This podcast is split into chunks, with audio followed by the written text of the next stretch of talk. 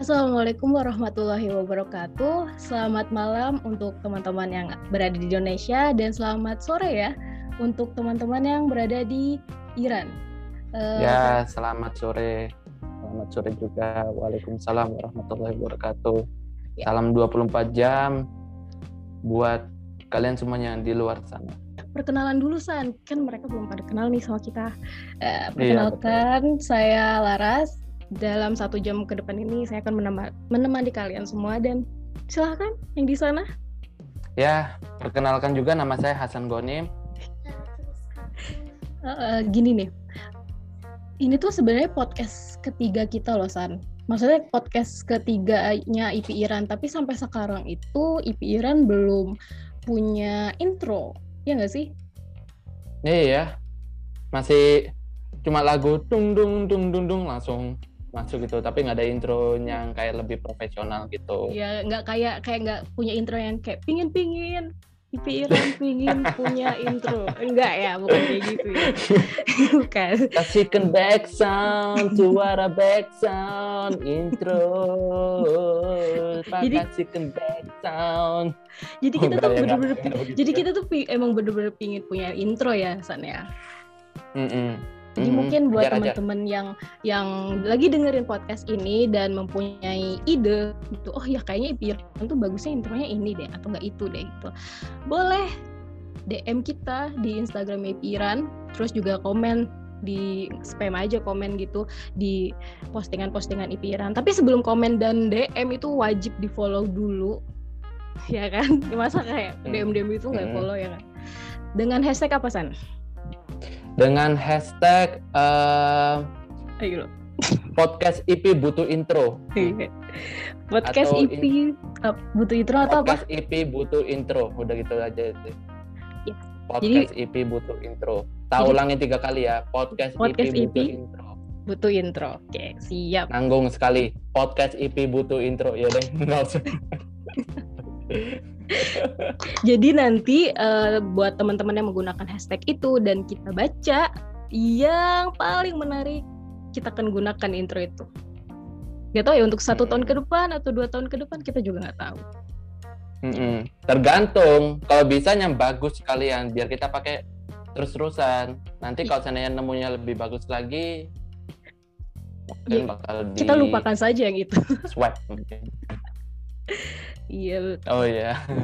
Tapi ini beneran loh ya kita butuh intro. Oh ya untuk podcast kali ini kita mau ngomongin apa sih San sebenarnya ya? Kali ini kita bakalan bahas um, pembahasan yang lagi hangat-hangatnya sekaligus cukup sensitif tapi sering dilupakan sama orang-orang. Yaitu kita akan hmm. membahas tentang pelecehan seksual.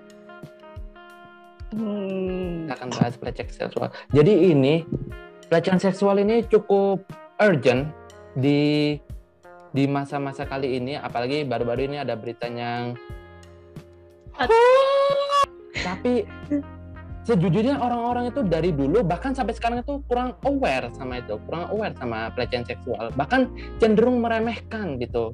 Tapi mereka nggak tahu sebenarnya pelecehan ini masalahnya cukup serius tapi sering dilupakan sama orang-orang gitu jadi mungkin alangkah baiknya kita bahas tentang pelecehan seksual. Apa sih itu pelecehan seksual? Terus gimana kita menanggapi pelecehan seksual itu? Apa behavior kita? Apa sikap kita terhadap pelecehan seksual itu?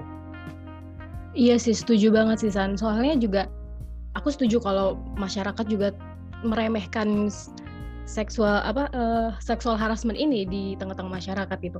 Dan saya juga punya alasan tersendiri untuk kenapa saya ingin membahas ini karena menurut saya sebagai seorang wanita pelecehan seksual itu sangat dekat dengan kehidupan saya. Kalau misalkan kita lihat di televisi orang beli bakso pakai jet pribadi. Itu jauh dengan kehidupan saya. Itu jelas jauh dari kehidupan saya. Siapa siapa siapa jangan bikin orang teriak. Siapa siapa yang siapa jualan bakso di bukan jualan itu? bakso. Apa? Jadi dia tuh artis di Jakarta. Dia pingin bakso Malang. Itu pakai jet pribadi uh. untuk beli bakso Malang. Ke Malang literally Sumpah ada.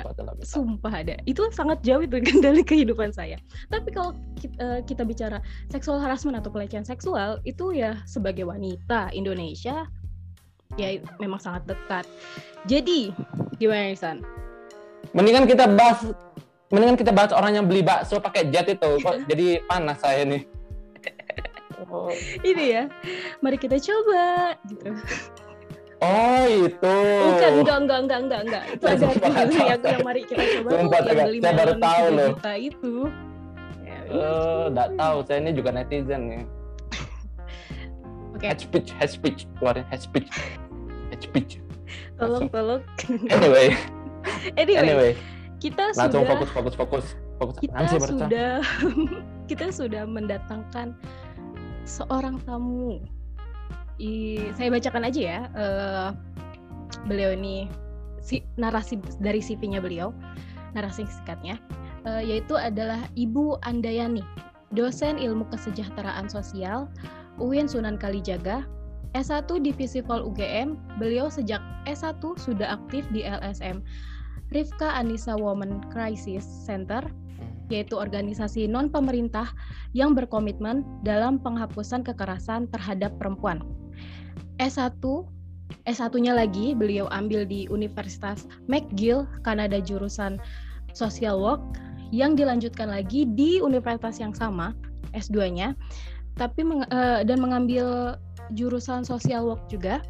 Dan beliau di tahun 2009 pernah menjabat sebagai uh, Board of Director Sakinah Foundation, Rifka Anissa Women's Crisis Center, sekarang juga beliau menjadi konselor di Lembaga Konsultasi Kesejahteraan Keluarga UIN Sunan Kalijaga, Kepala Kantor Internasional Fakultas Dakwah UIN Sunan Kalijaga, dan beliau juga aktif dalam Lembaga Pelindungan Kekerasan Seksual bagi Wanita milik UIN Sunan Kalijaga, itu PLTN, P, PLT, Kekerasan Seksual UIN Sunan Kalijaga.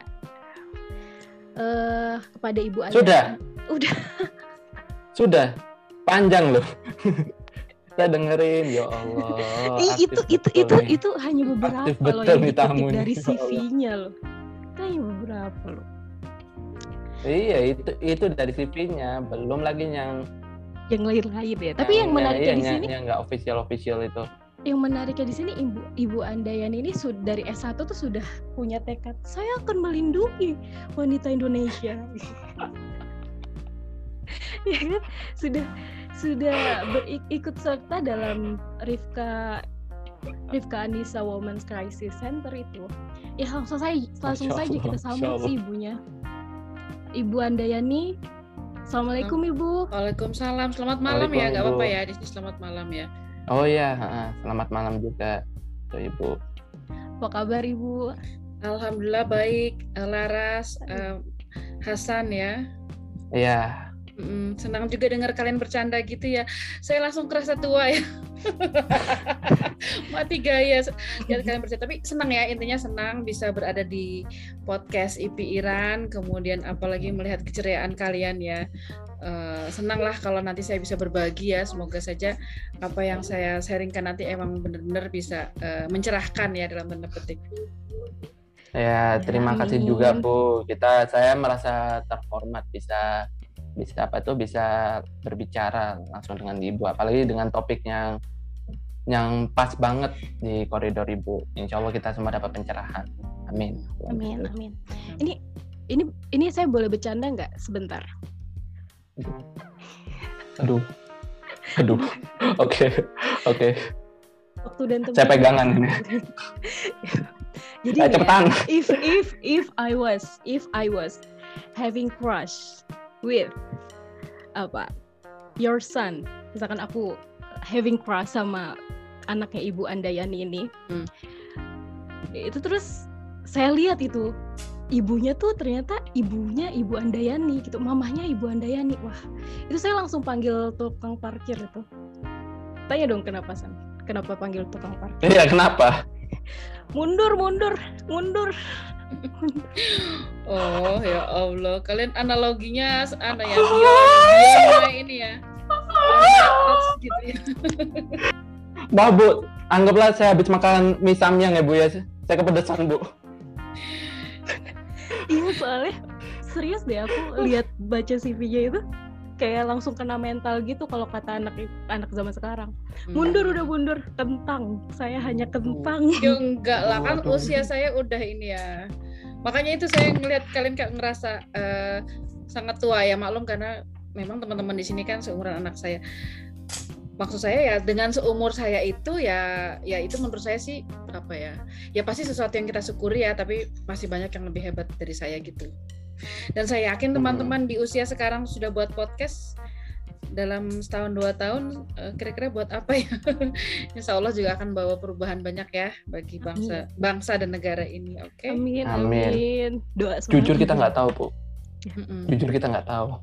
Nanti ke depannya gimana? Pokoknya buat aja dulu. Mulai aja dulu. Hashtag betul, mulai betul, aja dulu. Jalanin ya, aja hashtag dulu. mulai aja dulu. Sama hashtag podcast IP butuh intro. Jangan lupa. Mm-hmm. makasih Oke San, uh, gimana nih mau langsung ke topiknya atau kita mau tanya-tanya di LSM itu ada apa? LSM yang ya, boleh, Rifka boleh, Women boleh. Center itu, Bu, Ibu hmm. boleh cerita gitu di LSM Rifka Wo, Rifka Anissa Women Center ya? ibu sampai tiga tahun ya di sana maksudnya tiga tiga periode gitu ya di sana uh, gimana? Oke okay, sebenarnya kalau cerita Rifka terus terang nggak nggak begitu update ya jadi uh, it was gitu kan itu dulu gitu. Mm-hmm. uh, tetapi waktu ketika saya bergabung memang tahap-tahap awal Rifka Anissa ya sekitar tahun 93-94 itu masih awal-awal banget. Dan memang Rifka Anissa itu termasuk pionir di Indonesia ya pionir di Indonesia. Jadi termasuk lembaga yang menginisiasi uh, untuk melakukan pendampingan secara langsung di lapangan terhadap perempuan yang mengalami kekerasan seksual. Ya dulu namanya Rifka Anissa Women's Crisis Center. Jadi memang uh, pusat untuk uh, pengaduan masalah-masalah gitu ya. Tapi sekali lagi itu kan udah lama ya udah lama terakhir 2009 tadi yang disebutkan sama Mbak Laras saya uh, berada di boardnya di board of directornya. Tapi cuma setahun ya karena waktu itu saya juga sibuk. Sampai sekarang saya tidak aktif lagi. Nah tetapi mungkin lebih relevan kalau saya ber apa berbagi bahwa sekarang saya menjadi uh, anggota dari PLT tadi ya Mbak oh, iya. Pusat Layanan Terpadu mm -hmm. Kekerasan Seksual di UIN Sunan Kalijaga walaupun ini juga lembaga uh, masih awal juga ya karena kita prihatin kan ya banyak kasus-kasus kekerasan dan tidak terlepas kalau kita memakai teori-teori ya uh, yang namanya kekerasan itu kan terjadi di mana saja kan di, di ruang publik, di ruang privat gitu ya, di mana di lembaga mahasiswa mungkin di kampus. Nah, jadi kita harus mendirikan itu kan kita harus uh, memiliki kepedulian. Jadi itu memang terus terang masih baru setahun dua tahun ini ya. Tapi kita sudah mulai dengan uh, beberapa penelitian gitu ya baseline. Kemudian juga sudah membuat uh, mulai me, ingin menyusun SOP untuk penanganan. Sekaligus juga kita sedang uh, peningkatan kapasitas SDM dan perekrutan relawan. Itu sih mbak Jadi, tapi ibu kan sudah kayak sudah lama gitu mm -mm. ber Lumayan. berkecimpung di dunia di dunia apa pelindungan atas wanita gitu ya. Mm -hmm. Kalau saya boleh tanya bu, ada nggak satu kasus yang ibu hadapi terus ibu tuh sampai kayak wah gitu, overwhelming banget kayak marah, sedih dan segala macam.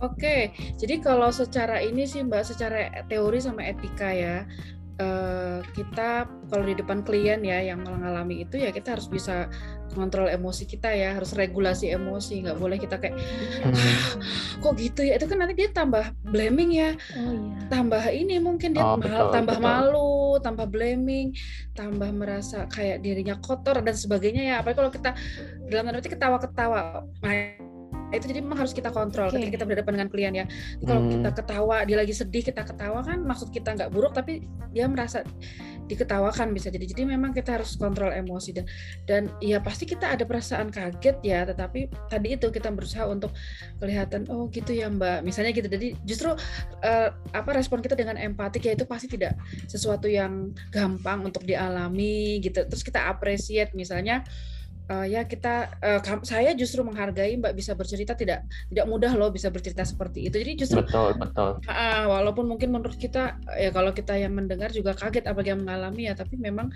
kalau uh, terkait dengan kekerasan seksual ya atau pelecehan seksual ya pasti cerita-ceritanya ya yang seputar-seputar seperti itu ya memang sesuatu yang sangat heartbreaking ya sesuatu yang pasti sangat menyesakan dada gitu mbak dan mas ya oh gitu tapi mhm, Hasan mungkin mhm, ada mhm. pertanyaan Iya, apa itu um, sejujurnya ya, apa itu yang mau saya tanyakan ya. Um, pernah nggak ibu apa itu ibu itu bukan menghadapi seorang victim tapi menghadapi seorang pelaku malah misalnya misalnya hmm. jadi ibu ini lagi anu lagi apa tuh lagi briefing atau lagi apa tuh lagi berhadapan sama klien victim hmm. nah terus ada pelakunya juga ada ada ada ada ada pelakunya juga. Nah itu apa tuh? Gimana ibu menanganinya tuh? Belum sih ya kebetulan ya apa uh, dalam kasus seperti itu belum. Uh, cuma waktu di Rifka Anissa ya waktu itu saya bukan konselor ya ketika itu. Nah uh, itu menghadapi kasus domestic violence ya kekerasan terhadap istri konteksnya. Hmm. jadi ada ada korban istri gitu kemudian ada suami yang ngamuk.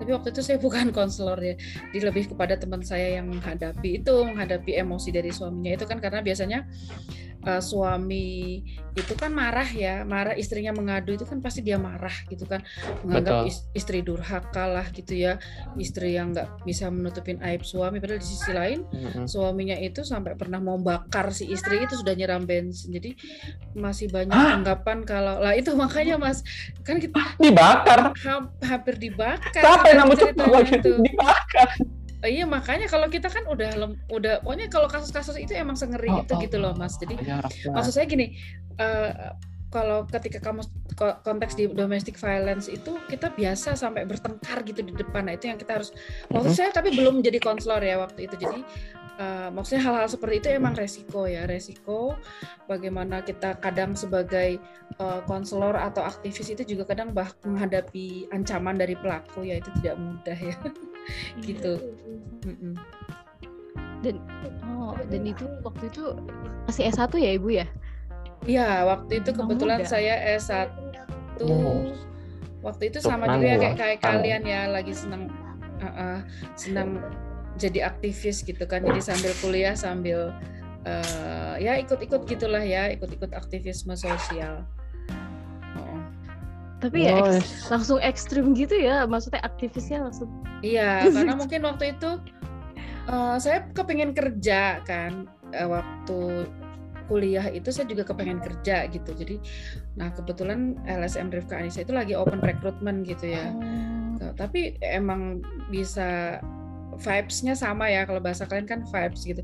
Vibes-nya yeah. bisa langsung nyambung gitu kan terus uh, kerjanya dapat walaupun memang kerjanya juga masih um, ya kayak part time gitulah mbak ya awal-awal atau jadi volunteer tetapi memang betul-betul pengalamannya itu sudah bukan hanya wacana kita diskusi ya tapi memang betul-betul penanganan ya. Jadi memang betul-betul sudah praktek seperti orang bekerja itu ya. Ya masya Allah pemilihan pekerjaan sih masya Allah ya. Kalau saya mungkin nah, ya joki Mobile Legend gitu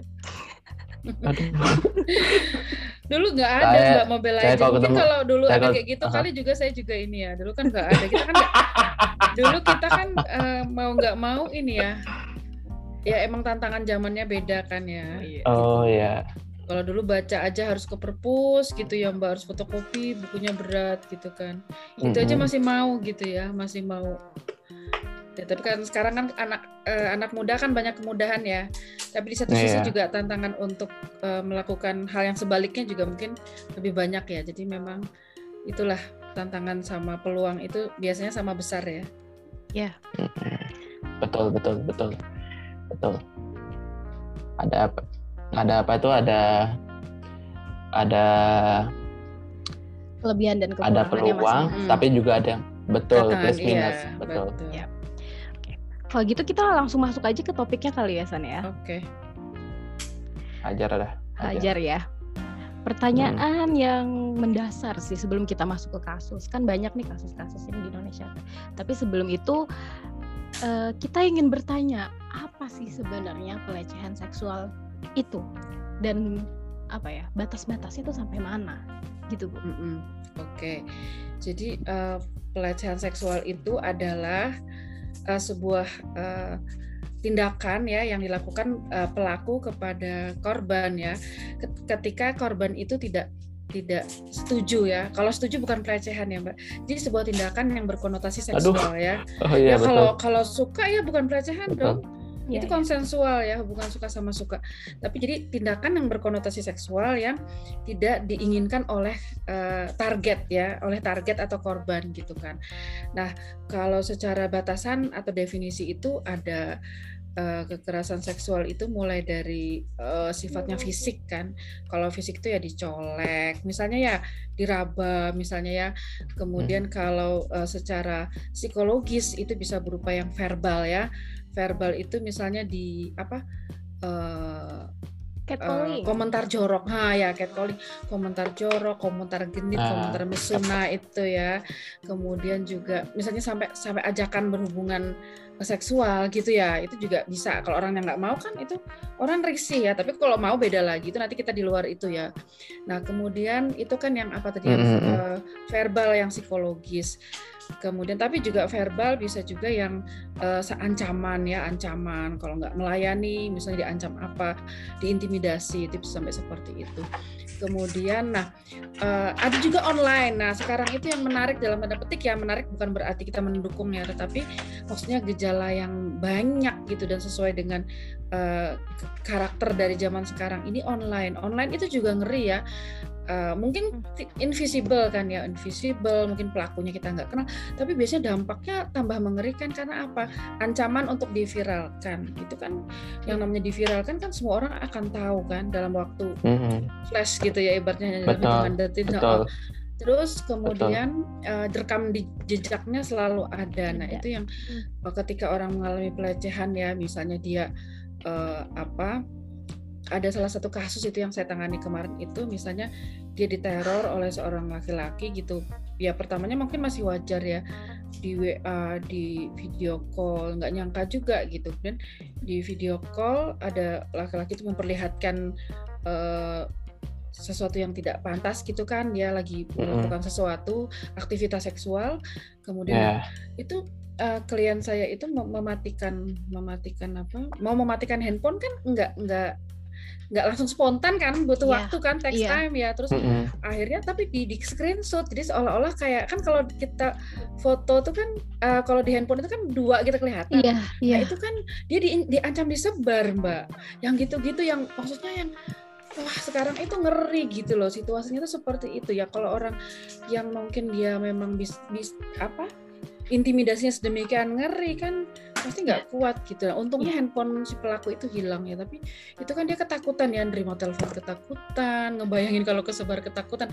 Nah, jadi, itu jadi trauma itu. Ah, itu ngeri makanya itu yang online itu sebenarnya online itu mungkin apa ya jadi sesuatu yang eh, eh, nggak nggak visible yang mungkin tidak merasakan langsung kan belum tentu yang kerasa langsung loh ya hmm, iya itu dampaknya tuh tambah merusak kan merusak iya, iya. apa pun loh ya jadi bullying juga nggak cuma ngomongin pelecehan seksualisme kalau bullying itu melalui uh, apa ya media sosial itu atau internet itu banyak sekali ya kasusnya yeah. di Indonesia di Korea yeah. itu yeah. dampak ke korban itu tambah tambah ngeri ya. Iya, iya. Nah, itu itu lagi asik ya emang nah, betul. bullying itu.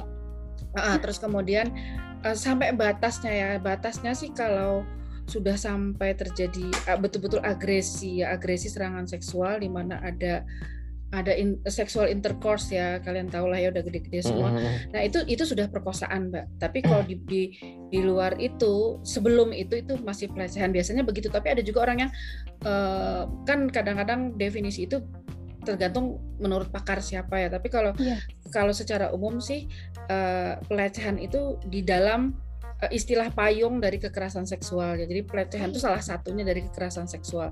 Jadi tapi hmm. ketika itu sudah sampai pada tadi serangan seksual yang menyebabkan uh, sexual intercourse. Nah, itu adalah uh, sudah disebut sebagai kekerasan seksual atau perkosaan. Jadi kalau di di luar itu biasanya orang masih menyebutnya sebagai pelecehan. Itu sih Mbak kalau oh, Mas gitu. kalau definisi ya kalau kita ngomongin definisi. Mm -hmm.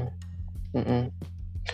Tapi kadang anu apa itu uh, di zaman-zaman sekarang ini kan misalnya gini, saya berteman sama sama seorang perempuan. Jangan saya deh, misal kesannya kamu jorok Hasan. Enggak.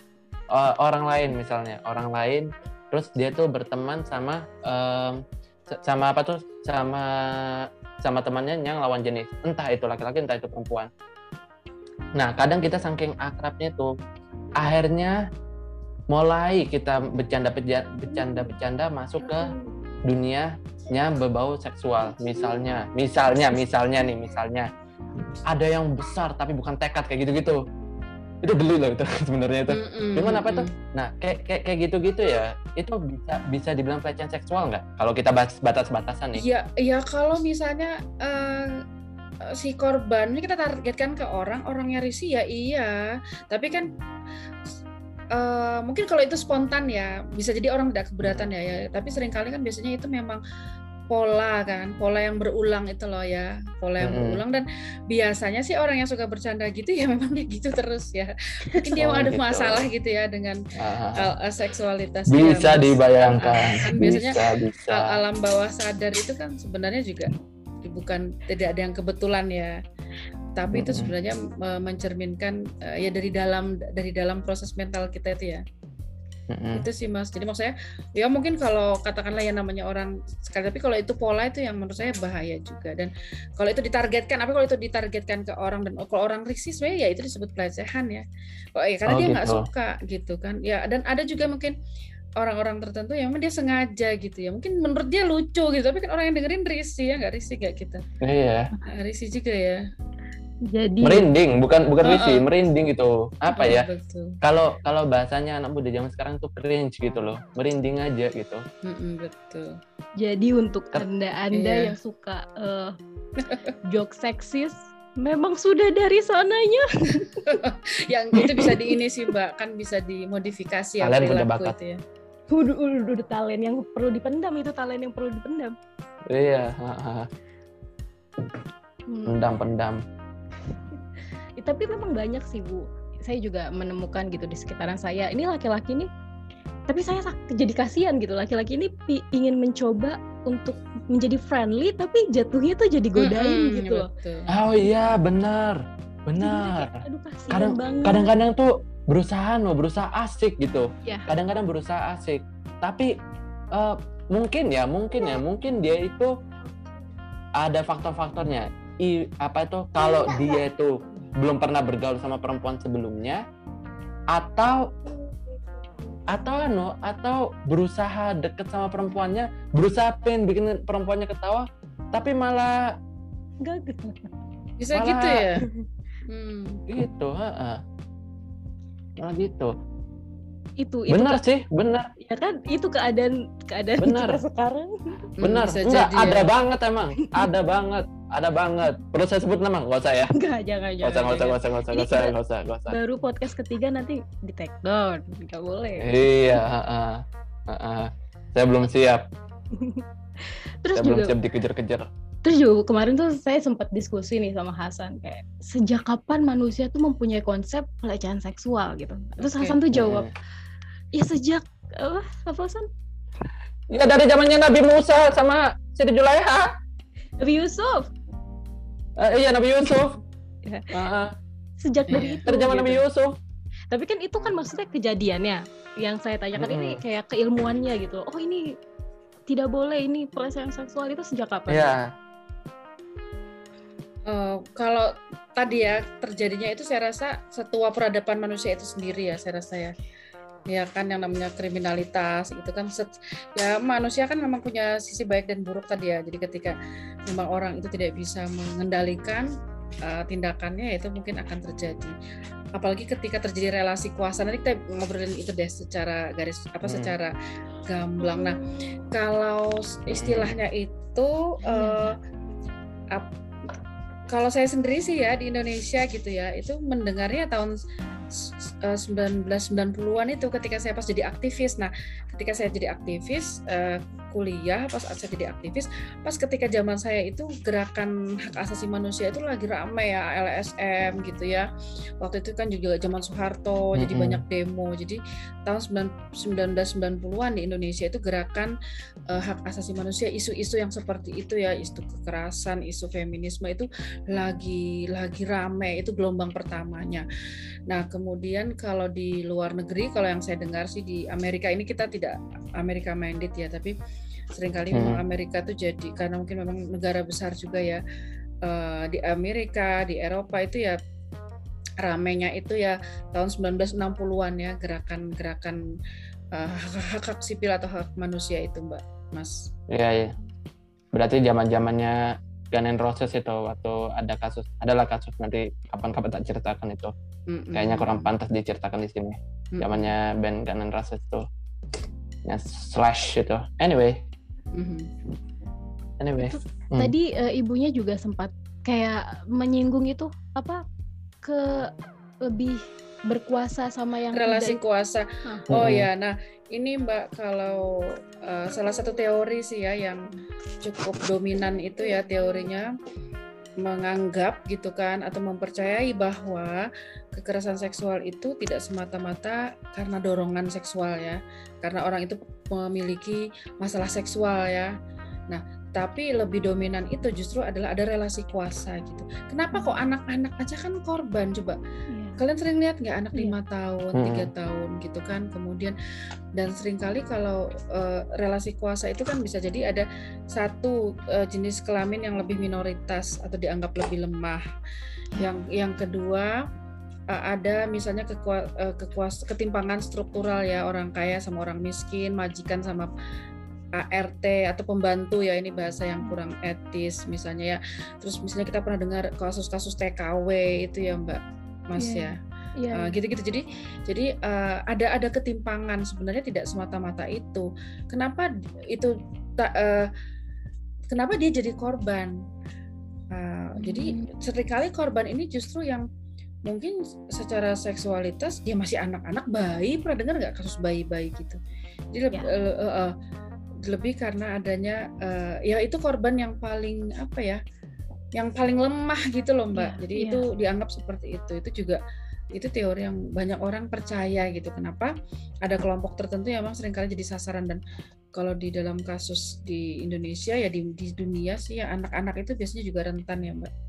Anak-anak orang yang uh, mungkin secara struktural posisi lebih bawah ya orang miskin misalnya ya dalam tanda yeah. petik Mm-mm, posisinya misalnya antara majikan, antara majikan dengan asis, uh, asisten rumah tangga, antara dosen dengan mahasiswa itu banyak yeah. juga mbak bikin pusing mbak.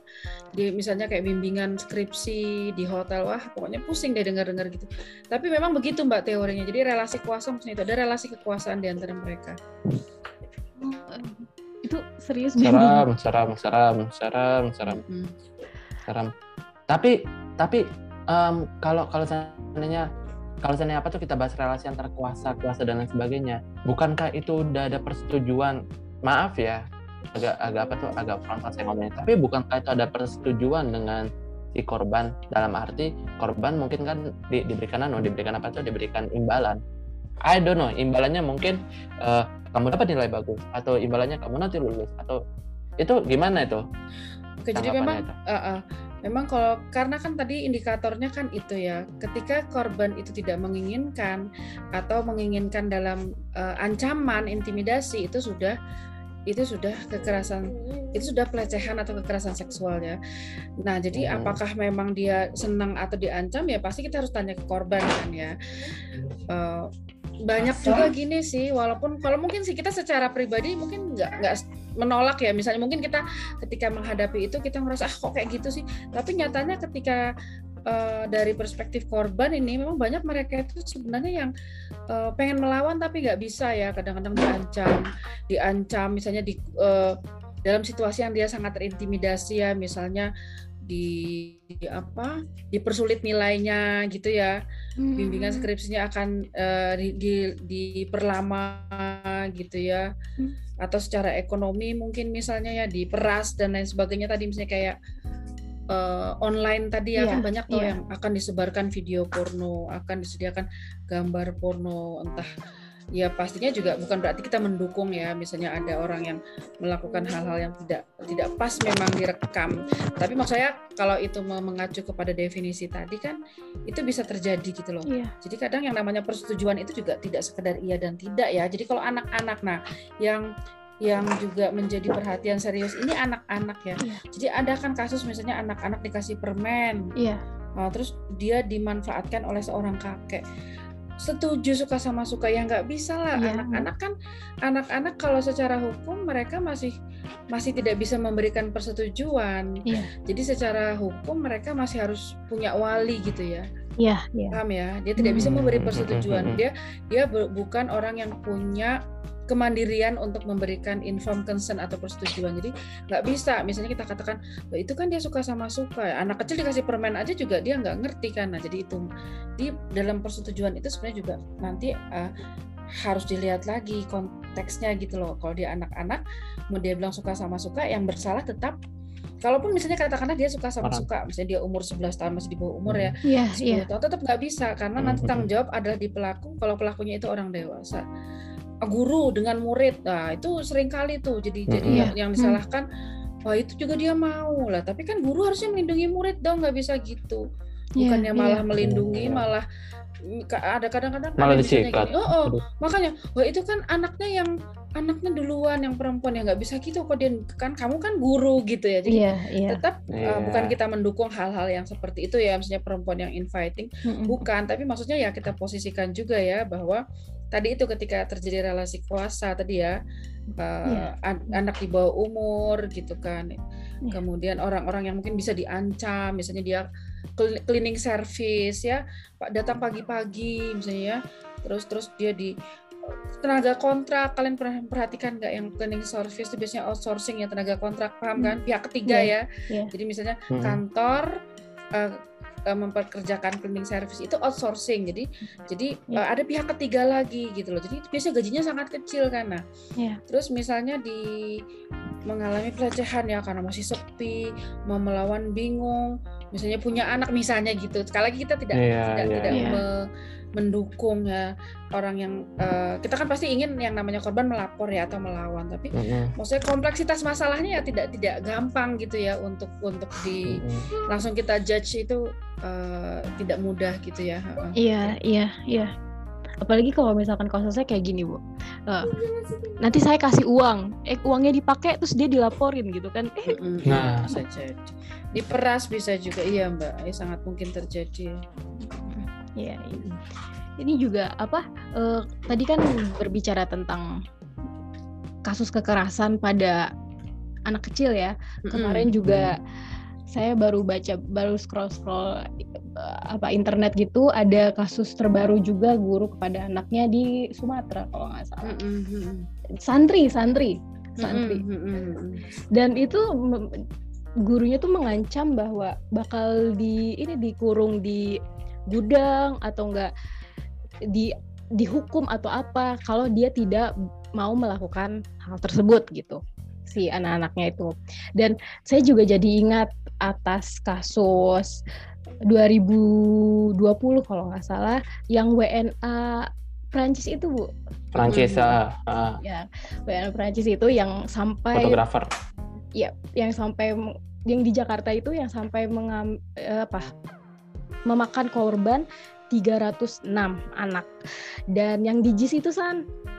Mm-hmm, yang di JIS itu. Kasus tahun 2014 itu guru dia guru juga yang itu jadinya di SD ya. Mengam, mm-hmm. apa namanya?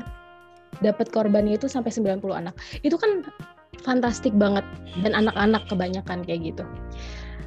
Uh, yang saya pertanyakan ini gitu yang saya rasakan. Apakah di Indonesia ini menjadi habitat yang bagus untuk para yaitu untuk para pedofilia dan segala macam bu? Dan anu apa tuh? Sang peleceh.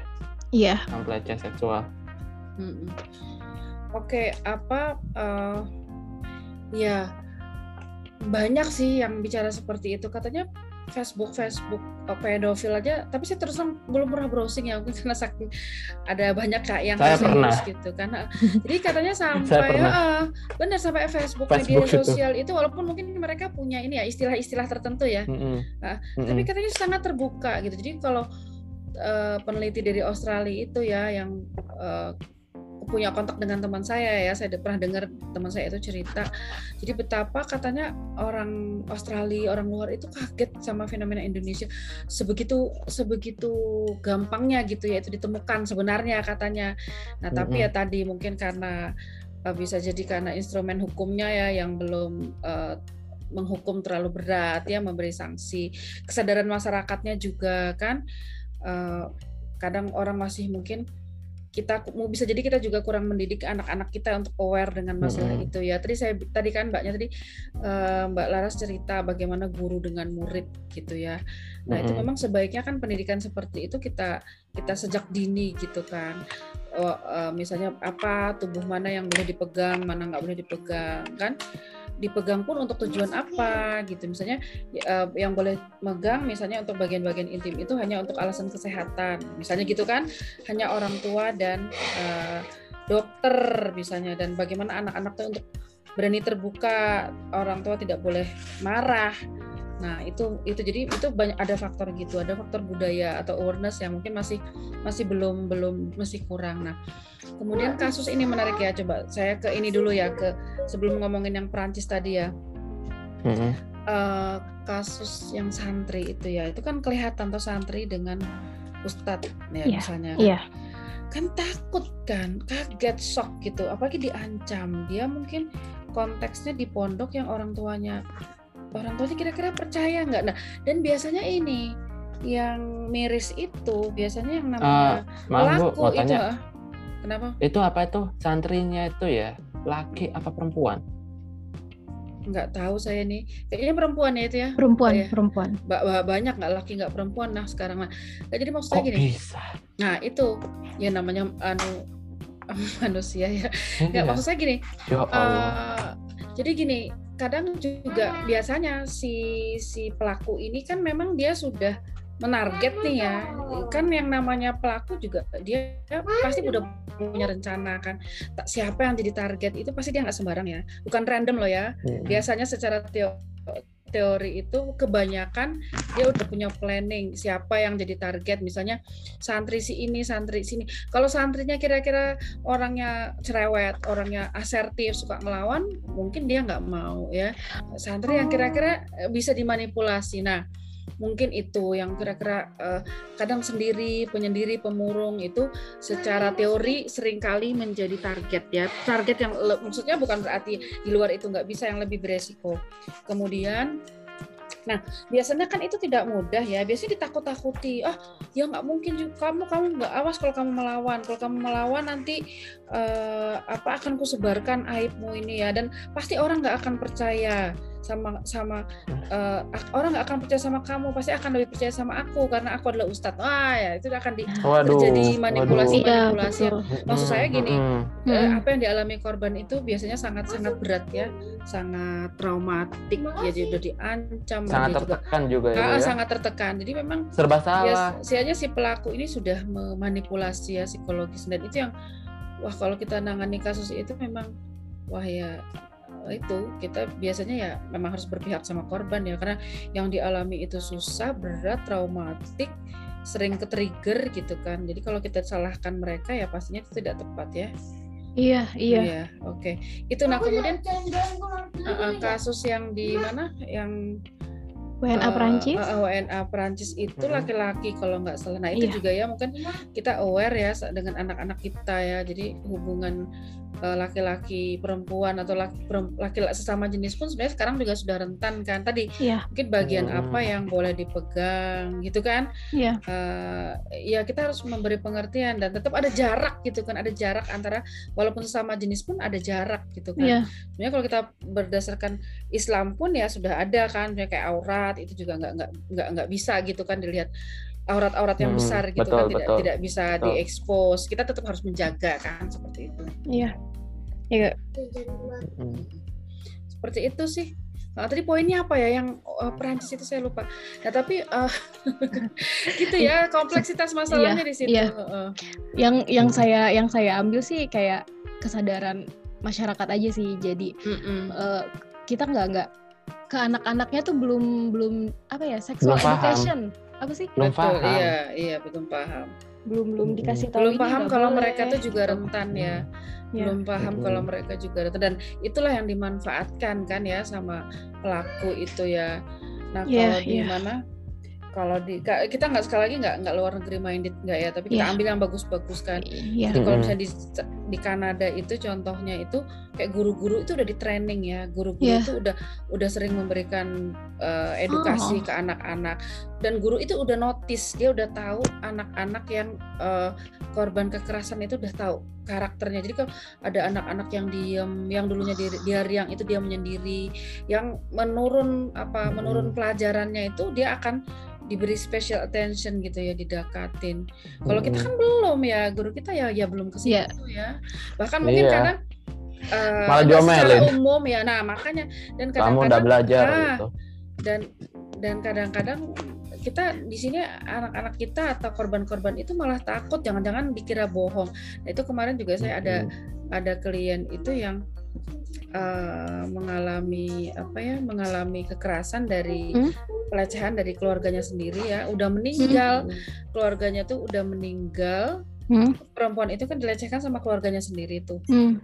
nah pernah cerita ke ibunya ibunya malah nggak percaya. Coba ah kamu ini udah nggak usah cerita cerita ke orang. Dia anggap tabu ibunya takut malu gitu loh. Iya. Uh, tapi iya itu dia. Ya, betul, uh, uh, betul. jadi korbannya itu jadi si si keluarganya itu sudah meninggal gitu. Udah meninggal uh, tapi dia masih trauma sampai sekarang. Uh ngeri itu sampai sampai depresinya ya jadi ya kayak gitu deh pokoknya ya tadi karena kadang bukan dia cerita cerita tuh kan dengan resiko malu ya sebenarnya orang yeah, cerita yeah. kan dia taking risk kan yeah. Iya. uh, mm-hmm. tetapi malah disalahkan malah kamu nih alay lebay atau misalnya ya atau uh, udah nggak usah cerita cerita ada apa sih kamu bohong nah jadi itu kan traumanya kan berlipat-lipat ya iya mengada-ngada nah, jadi maksud saya itu kan kalau memang kita tadi tidak punya awareness ya untuk berpihak kepada mereka ya hmm. atau untuk mencegah terkondisikannya hal, hal seperti itu memang hmm. tidak gampang ya me, mengantisipasi yeah. ya atau bagaimana agar korban itu mau melapor kadang-kala kan masih banyak uh, asumsi-asumsi ya kayak korban-korban perkosaan itu dianggap sebagai uh, aib gitu ya orang yang sudah kotor hina itu kan sebenarnya nggak boleh gitu dia yeah. kan korban yeah. gitu loh nah hal-hal seperti itu kan juga membuat mereka akhirnya tidak mau cerita yeah. kan takut ya nah mm-hmm. dan bahkan kadang-kadang bisa terjebak lagi dalam situasi yang sama ya iya yeah, betul terjebak lagi dalam situasi yang sama karena tadi itu uh, apalagi kalau di video kan ah pokoknya complicated deh ya tapi tetap kita mengedukasi agar korban itu melawan ya melawan uh, kemudian mencari pertolongan gitu kan karena mm -hmm. kalau dia tidak melawan mencari pertolongan kita khawatirkan akan mengulang kasus yang serupa gitu kan. Itu pasti kita juga uh, mengedukasi korban seperti itu ya. Iya. Ya sebisa mungkin. Mm -hmm. uh, walaupun di sisi lain kadangkala tidak gampang karena uh, kalau korban me melaporkan kasusnya itu bisa terblow up ke publik ya. Nah, ketika identitas korban diketahui itu kan dia bisa dapat stigma ya oh iya, korban betul. perkosaan, oh korban. Itu nggak gampang loh itu. Kalau kita mungkin yang yang cuma nonton ini bisa bisa oh, oh ya, tapi uh, kalau kita ngerasakan kan beda lagi ya. Iya, iya. Nah, itu makanya banyak yang jalan damai itu ya lewat jalan kekeluargaan. Iya. Damai kadang-kadang desakan dari orang tua korban juga udahlah malu gini-gini. Iya. Ya complicated ya. Apalagi kalau korbannya itu orang yang miskin ya. Nah, itu lagi biasanya kadang Iya, betul sampai dikasih uang disuap itu ya. Iya iya iya. Nah ini sih menarik nih bu. Kan dia itu korban terus kayak yuk kita selesaikan saja dengan uang gitu kan. Dikasih uang. Kenapa nggak dari awal e, membayar sorry to say pekerja komersial seksual gitu loh. Nah itu dia. Enggak, apa itu? Yang yang yang lebih yang lebih apa tuh? Yang lebih wadaw. Yang lebih apa ya? Yang lebih kayak Bukan, bukan wadahnya lebih parahnya lagi. Kenapa kok si pelakunya mendominasi di situ? Jadi seakan-akan ya, seakan-akan tuh victimnya tuh nggak bisa apa-apa. Oh iya betul. Jadi apa itu Aro tuh sepertinya ya dari apa yang saya dengarkan ya kayaknya yang memberi solusinya tuh justru pelakunya. Contoh misalnya, ya udah dikawinin aja sekalian, maaf ya, ya udah di, dikawinin aja sekalian atau ya udah saya, saya, saya kasihkan uang sedemikian rupa gitu. Tapi tolong lupakan apa pun yang terjadi. Terus apa apalagi tuh? Misal, mi, misalnya, misalnya, mi, misalnya justru pelakunya bilang, nanti kalau kamu ngelapor ke polisi, masalahnya panjang, kamu pun nanti dihukum. Karena apa? Si anak itu juga menarik buat saya apalagi perempuan misalnya. Pakaiannya sedemikian rupa dan sebagainya. Nanti pun nanti pun perempuan sebagai victim pun juga bakal dijudge gitu. Jadi seakan-akan yang memegang kendali itu pelakunya iya, iya, dan iya. lingkungan mendukung pelakunya juga ya gitu iya, loh. iya, iya, itu, iya, saya, iya, betul. Saya, saya dengerin tuh, saya, saya, saya dari tadi dengerin dia gitu sambil saya ya Allah segininya iya, iya. Gitu.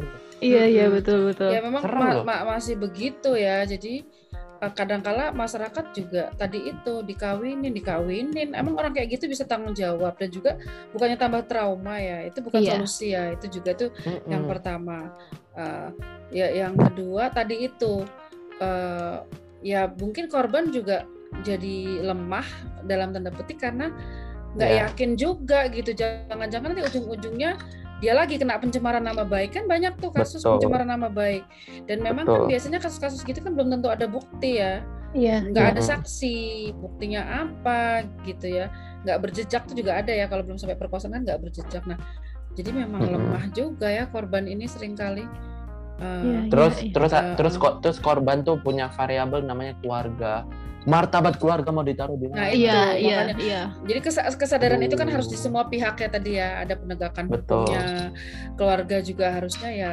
apa? Uh, tadi menyingkarkan hal yang bersifat tabu karena kan kalau trauma itu kan set, jadi me, mendahulukan aspek keadilan, rasa keadilan dari korban ya. Jadi yang namanya tabu, kehormatan itu ya ya penting tapi itu yang yang penting kan rasa keadilan. Coba bagaimana kalau kita ya, yang mengalami betul. itu kan? Nah, itu mm -hmm. jadi mm -hmm. seperti itu memang mm -hmm. Jadi uh, on the sake of kehormatan keluarga itu kadangkala perempuan yang dikorbankan ya. Iya uh, betul. Bukannya pelaku tadi benar ya. Mm -hmm. Yang suruh yang yang yang benar yang disalahkan gitu kan. Yang salah jadi jadi ya udah gitu mm -hmm. kan dimaklumi. Iya. Mm -hmm. yeah. Betul. Nah, terus gini Bu, apa itu saya jadi ketemu pertanyaan lagi yang baru. Kita ini sebagai keluarga korban, sebagai abang, sebagai bapak, sebagai ibu, sebagai kakak, itu gimana caranya kita melindungi anak-anak kita biar kita ngasih tahu ke anak-anaknya kalau seandainya ada tanda-tanda seperti ini tuh itu cenderung ke seksual. Sebenarnya faktor-faktor apa yang bisa masuk ke dalam variabel pelecehan seksual bu maksud maksud saya itu kayak misalnya seandainya kamu lihat om-om terus naw om-om asing terus nawarin kamu ikutlah dengan saya hmm. itu jangan kamu ikutin itu gimana bu cara kita yeah. um, memberikan rambu ya. ke keluarga kita. Ha, ini yeah. saya bukan ngomong ke anak ya, saya bahkan ngomong ke misalnya saudari perempuan saya yang bisa yang bisa menjadi seumuran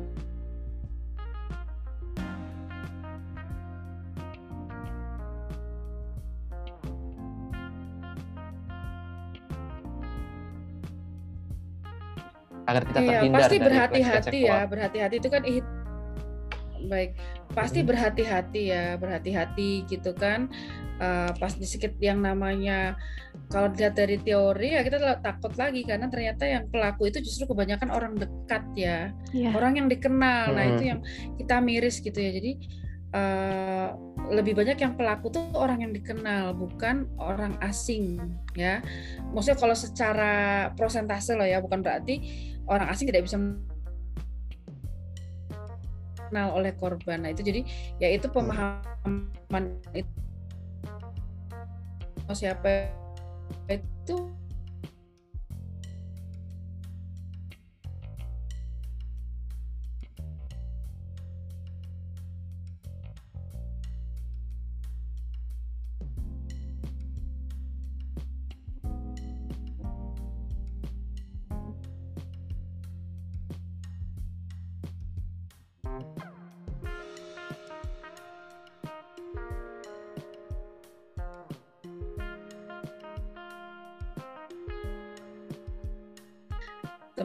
kita belajar ya.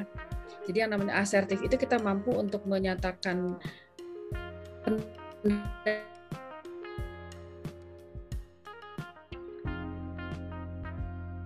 uh, intinya gitu ya tegas tegas tapi tetap sopan itu asertif.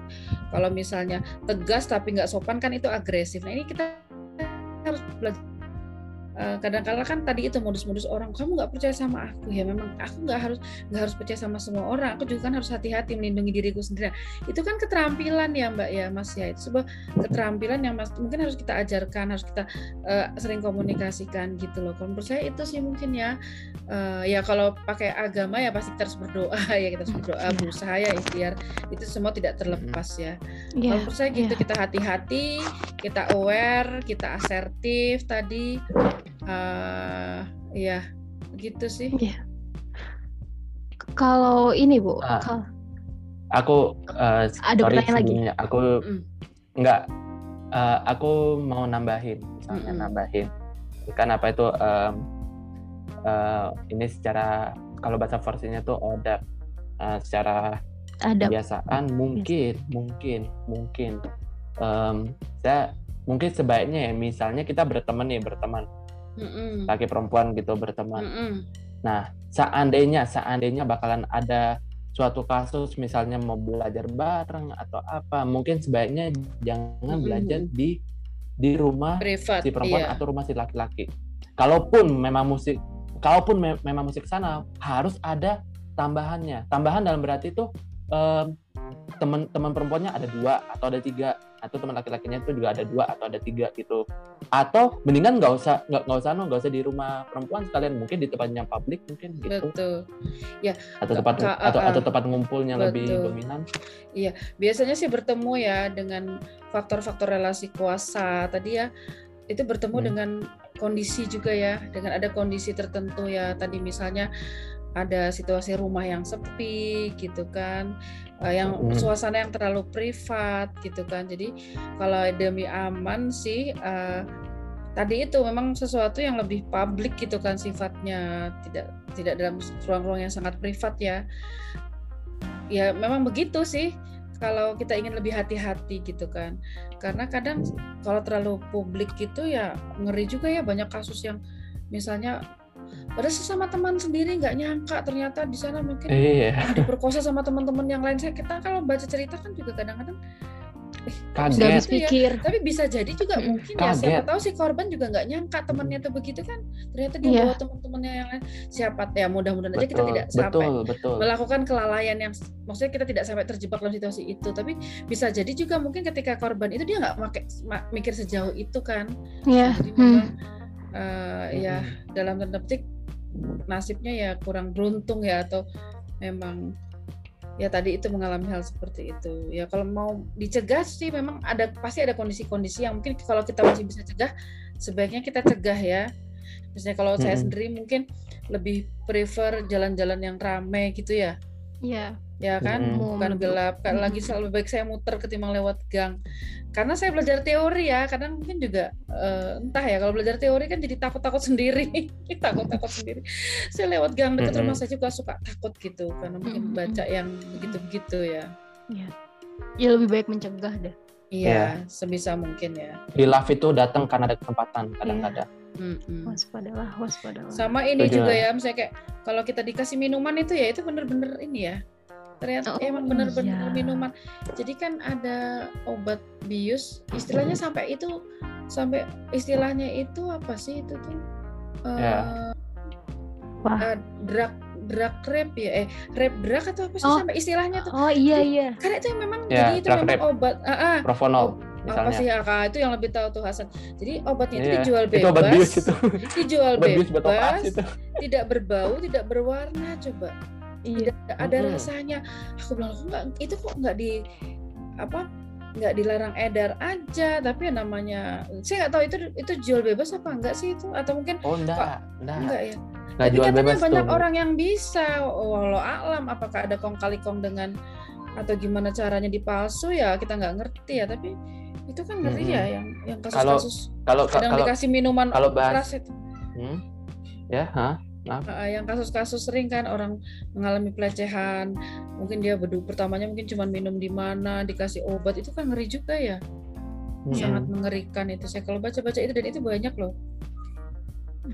Kalau kalau apa tuh kalau kalau apa tuh kalau saya bahas Iran ya, kalau saya bahas Iran ya, obat-obat hmm. anestesis itu itu nggak anu nggak nggak dijual bebas itu nggak sembarangan orang bisa beli kalaupun beli itu harus ada surat dari rumah sakit dan lain sebagainya emang dibutuhkan lebih ketat ini. ya emang bagusnya lebih ketat. gitu sih ya karena nggak tahu lagi di Manchester kasus kasus itu kasus oh, oh, betul siapa itu namanya iya saya lu Up, Raihan iya. Ah, Raihan betul. Raihan Sinaga oh betul ya? oh, oh iya oh iya iya Raihan Sinaga tuh oh, nggak tahu lagi di Manchester tuh gimana Iya. Oh. Allah alam sudah. Komen di bawah nanti. Udah dihukum dia, dia udah dihukum. Eh, Seumur hidup kalau nggak salah ya, tanpa ada perol itu. Perol kan tanpa ada pembahasan bersyarat kalau nggak salah ya. Iya, karena, karena dianggap anu, terlalu keji kasus, dan terlalu banyak. Terlalu banyak. Kayak apa tuh kasus terburuk apa tuh uh, pelecehan seksual atau pemerkosaan terburuk sepanjang sejarah di oh, di Inggris. Di mana? Ya. Di, di Inggris. Iya yang kemarin Aduh. tuh saya sempat lihat video TikTok tapi katanya sih ini bercanda. Tapi ya gak tau lagi ini sempat viral sih di di di Twitter. Jadi tuh mereka kayak ada segerombolan ya temen lah kayak laki-laki dan perempuan terus lagi di kafe gitu di ngobrol-ngobrol. Nah si perempuannya tuh kayak ja, uh, kamar mandi atau ke mana gitu dan minumannya di situ ada. Sama laki-lakinya ini di videoin sama laki-lakinya dikasih sebenarnya Laras waktu itu nggak tahu itu apa akhirnya Laras searching. Jadi kayak obat apa yang blue blue itu? Yang untuk yeah. Iya. uh, menaikkan ini? Birahi. Iya. Mm-hmm. ditambahin kayak mm-hmm. gitu katanya. Terus itu banyak yang ngehujat ngehujat. Apa? Gini gini gini itu cuma bercanda. Bercandanya. Tapi itu ya, kayak pakai pakai inston itu obat mata. Kalau kalau kalau itu beneran itu ya juga serem juga gitu loh. Mm-hmm. Kita juga nggak tahu itu bercanda apa beneran tapi ya sebaiknya para perempuan kalau mau iya, mandi minum, minumannya itu dibawa aja. Itu tadi bukannya kita ya memang kita tidak harus percaya sama semua orang. Justru kita harus hati-hati kan. Seringkali kan tadi itu di modus-modusnya emang kamu nggak percaya sama aku. Ya iyalah, iya. kita harus ya hati-hati gitu aja cari siapa yang kan. siapa yang percaya sama bapak langsung gitu makanya itu cara-cara yang sering dipakai oleh pelaku itu loh yang modus-modus. Kamu kok gitu nggak ya? Memang iya aku kan harus hati-hati gitu. Nah itu yang kita tadi itu ya harus punya awareness sama skill ya, ya. untuk bisa asertif itu tadi. Ya harus si harus rasional ya. harus rasional. Ya. siapa lagi yang melindungi kita kalau bukan diri kita sendiri kan harus ya. begitu betul betul. Betul. Betul sekali. Uh, tadi kan yang pertanyaan Hasan tuh bagaimana sikap orang di sekitar. Sekarang ini kalau pertanyaan yang harus punya ini bagaimana sikap kita sebagai korban? Apa yang kalau okay. misalkan kalau mm -hmm. di misalkan nih uh, saya menjadi korbannya bapak-bapak yang itu dan boleh masuk lagi ke televisi kayak gitu. dan melihat hmm. bapak-bapak itu di televisi lagi, saya sebagai korban itu saya harus seperti apa kayak gitu. Hmm. Kalau saya tahu kamu bahas siapa. Uh-uh. Saya tahu kamu bahas itu siapa. Artis ini, artis Irlandia. Iya. Ya, uh, artis, kal- uh, kalau harus sebagai WNI. apa? Uh, ini ya, kan tadi itu memang di Indonesia kan tadi uh, pelecehan seksual, pedofil itu kan hukumannya masih rendah ya. Saya lupa hmm. dalam KUHP-nya itu berapa. Tapi gini loh, seingat saya itu serendah-rendahnya jadi kasus-kasus seperti itu tuh. Jadi kan di Indonesia itu kan hukuman itu misalnya serendah-rendahnya lima tahun dan seberat-beratnya 20 tahun. Ya kalau kena lima tahun ya gitu loh. Jadi tergantung hakimnya lagi mutus segala macam ya. Nah, memang di Indonesia itu masih rendah kan hukuman-hukuman hmm. begitu Mbak. Jadi hmm.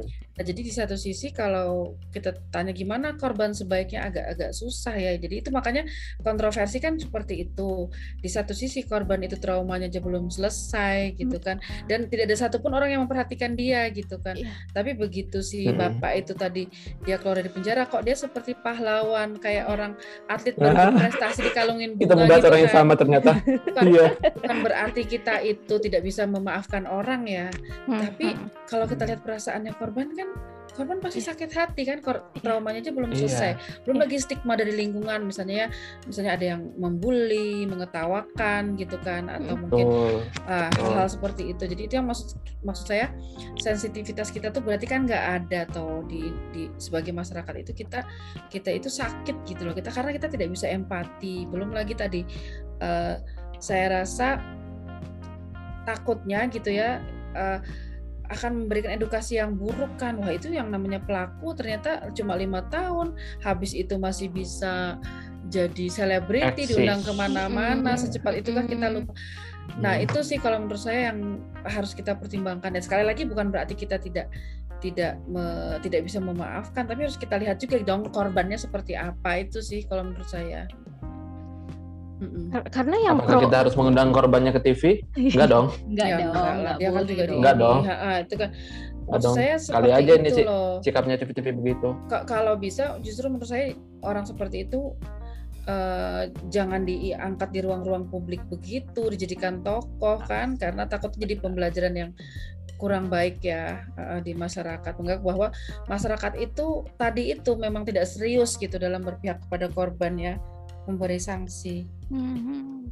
Uh, gini, kayak kalau yang pro itu biasanya mereka uh, menggunakan argumen. Kamu gimana sih mematikan apa sih itu namanya? Mematikan rezeki orang. Uh, mematikan rezeki orang lain rezeki gitu. Orang. Masa nggak boleh bapak-bapak itu eksis yeah. lagi kayak gitu. Uh, Biasanya kayak gitu. Orangnya itu udah di penjara, udah nggak tahu lima tahun, tujuh tahun, seribu tahun, tahun udah di penjara, nggak mungkin ada tobat. Setiap malamnya itu dia tadarus, tahajud, pasti tobat. Kita belilah kesempatan kedua. Iya. Yeah. Sebenarnya bukan bukan. Dia teman saya, saya tahu betul dia itu siapa. Itu orang-orang yang pro itu. Iya, iya, kayak gitu alasannya. Dan kayak boleh boleh saya garis bawahi gak sih? Tapi nanti takut di take down ini seperti apa podcastnya. Jadi simpati dan empati kita itu tidak lebih besar ketimbang kepentingan atau ke harga diri orang, harga diri keluarga di Indonesia ini. Iya, jadi kalau stasiun TV kan yang penting rating, yeah. seperti mm -hmm. itu ya. Jadi kalau misalnya nggak usah lah kasus yang sebesar itu ya, kan sering misalnya ya, saya tuh dari dulu ngamatin, kenapa sih ini uh, suami istri ribut selebriti aja kok masuk TV gitu kan? Karena memang yang dijual itu gitu konflik-konflik, mm -hmm. hal-hal yang kontroversial. Kalau misalnya uh, ribut rumah tangga gitu kan. Terus habis itu atau mungkin dia melakukan hal yang kriminal gitu ya artis terjebak kriminal malah diundang jadi narasumber. Nah, jadi sebagai narasumber dia akan menaikkan rating TV kan dari dulu kita kayak gitu ya. Jadi memang yeah. banyak banyak misalnya ini kenapa sih TV kok ngundang ini? Memang mereka sukanya ngundang maksud dia nggak nggak peduli pembelajaran apa yang akan diterima oleh masyarakat dia itu mewakili role model yang seperti apa. Nggak nggak menurut saya TV ya nggak nggak berpikirnya itu sangat ekonomi ekonomi sini ya.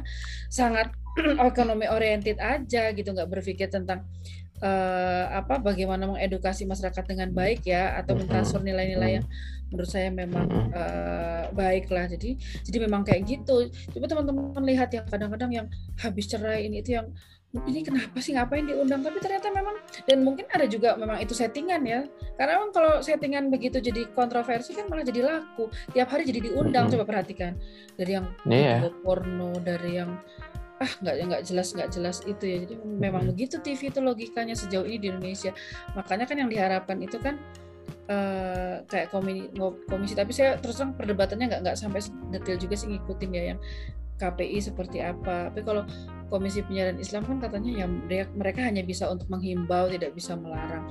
Cuman banyak yang men, me, me, apa, menyayangkan kenapa KPI tidak tegas gitu ya misalnya untuk betul-betul melarang gitu loh. Ya itu sih kemarin jadi memang logikanya TV itu logikanya rating. Yang penting mm -hmm. laku nggak nggak nggak peduli yang dijual itu barang yang jelek gitu kan yang penting laku salahnya sih uh, masyarakat juga senangnya yang seperti ini ya, gitu selalu gitu. seperti itu yeah. padahal sebenarnya masih banyak uh, apa audiens audiens yang yang cerdas gitu yeah, ya. Di yeah. luar sana itu masih banyak ya kan banyak tuh film-film kayak Laskar Pelangi itu sebenarnya juga iya. laku yeah. kan. Yeah. Nah, Betul. Tapi, hmm, tapi mungkin kalau yang cerdas-cerdas gitu kan mikirnya lama ya. Yang instan-instan ini yang gitu-gitu ya, yang gampang yeah. dijual ini. Nah itulah. Iya. Yeah. Jadi barang jualan gampang cepet laku kan maunya. Iya. Yeah. Jadi startnya itu seharusnya dari masyarakat ya. Ya hmm. bisa uh, bentuk tekanan ke masyarakat. Tapi saya rasa semua pihak ya, hmm. aparat kan juga mbak aparat penegak hukum.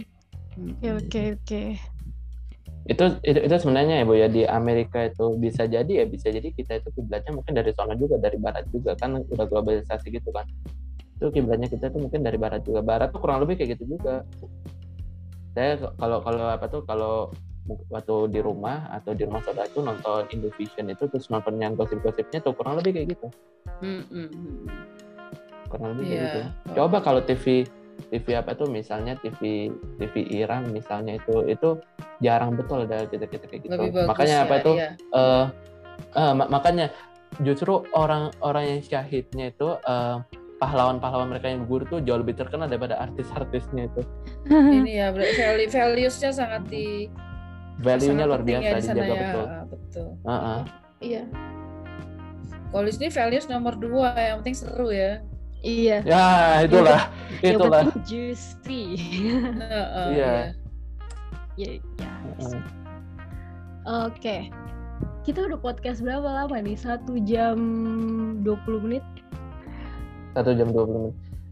Sebelum sebelum ditutup ya, sebelum ditutup nih aku um, mau cerita, mau cerita dulu mm -hmm. ya Bu ya. Jadi gini Bu, um, aku kan apa juga Bu tahun yang lalu, empat tahun yang lalu, waktu saya waktu saya udah lulus dari, oh enggak, enggak dong, lima tahun yang lalu, waktu saya kelas 3 SMA, ada um, kawan saya, ada kawan saya, adik kelas saya, ini emang emang emang prima dona sih dia itu, emang apa tuh laki-laki pretty, pretty boy. boy gitu, pretty boy, pretty boy. Nah, nah dia kepengen belajar di suatu tempat, saya nggak bisa sebut namanya, takut gitu di suatu tempat yang dominan belajar bahasa Inggris. Kedebak ya nama tempatnya apa? Mm-mm. Nah, I know. Uh, uh, itu ada ada dua jalan, ada ada dua jalur untuk untuk sana. Satu ke ibu ibu provinsinya itu, satunya lagi tuh lewat kota kota kecil yang nggak bisa tak sebutin iya uh, kota kecil tuh suatu hari dia itu naik bis dari pondok sampai ke kota itu. Di kota itu harusnya kan gini ya kan uh, stepnya dia tuh gini dia kalau berangkat pagi itu sampai ke kot sampai ke kampung Inggris itu itu sampainya tuh kurang lebih sore lah. Mm -mm. tapi dia mungkin berangkatnya itu agak terlambat. Agak terlambat sehingga berangkatnya itu habis zuhur. Sampai di di apa tuh di kota untuk menuju ke kampung Inggris itu kurang lebih udah asar terus ketemu sama seseorang. Hmm. ketemu sama seorang bapak-bapak. Hmm. dan bapak-bapaknya tuh nawarin untuk um, ditawarin bermalam. Hmm. ditawarin bermalam. Nah ini ini anak kan polos polos dan melihat wah ini ada orang baik betul nih. Hmm. hmm gitu. Siapa tahu bisa jadi teman lah gitu ibarat kata gitu. Apalagi ini anak bukan anak Jawa Timur. Bukan anak Jawa Timur. Gitu. Jadi dia nggak nggak apa dia tuh nggak tahu. nggak tahu dia nggak tahu nggak tahu. Dia anu aja apa tuh naif aja. Mikir oh ini ada orang subhanallah baik betul gitu. Mau apa tuh mau, mau mau bantuin saya gitu. Saya mau diajak bermalam. Nah ternyata waktu diajak bermalam ternyata dilecehkan. Hmm. dilecehkan sampai um, nggak sampai anu ya nggak sampai intercourse ya nggak sampai intercourse. Cuman sampai anu sampai apa tuh sampai ada rangkul-rangkulan gitu loh. Bener-bener apa tuh bener-bener kayak di dicekam gitu. Nah dia ini kan sebenarnya udah nggak nyaman, udah risih, mau pergi dari tempat itu, mau pergi dari rumah si bapak itu, tapi dia nggak tahu mau lari ke mana, karena ini di kotanya dia nggak familiar, malam-malam terus keluar bisa jadi tambah bahaya. Akhirnya tuh apa yang terjadi? Dia pasrah, dia pasrah sampai akhirnya pagi, paginya baru dianterin sampai ke kampung Inggris. Habis itu nggak kontakan lagi ini anak nggak cerita ke siapa pun kecuali ke, ke saya. Mungkin karena saya ini temannya teman. Ya apa itu teman yang nyaman untuk diceritakan itu ya. Cuman apa itu um, pertanyaan seandainya seandainya kita udah di kondisi seperti itu kita udah um, itu terperangkap seorang pelaku atau apa itu terdakwa pelaku itu itu apa yang harus kita lakukan bu? Kita harus menjerit kita harus langsung telepon darurat seseorang telepon polisi atau gimana bu? Iya apa ter, kondisinya memang rumit complicated ya di misalnya tadi itu.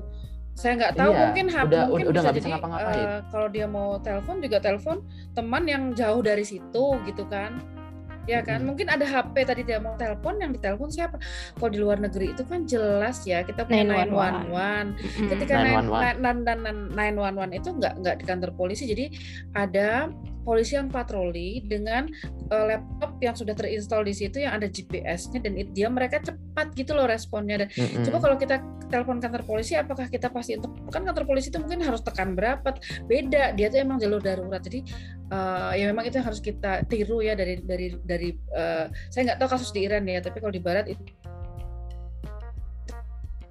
kalau memang dia mau telepon teman, mungkin yang ditelepon juga jauh yang nggak bisa memberi pertolongan. Dan saya nggak tahu mungkin tidak kelihatan pisau kan, tapi mungkin dia udah tahu ya, misalnya mm -hmm. dikunci semua. Nah, yang mungkin badan mm. bapaknya besar, is, mungkin ada situasi yang dia sendiri jadi ketakutan. Uh, ketika dia kita menghadapi dia menggambarkan posisi, bapaknya itu sebenarnya orang baik, orang oh, biasa, orang biasa. Tapi dia takut juga. Ya. Cenderung, cenderungan loh, cenderung bapaknya yang kasih sayang ngerti nggak sih? Cuman dia risih aja gitu.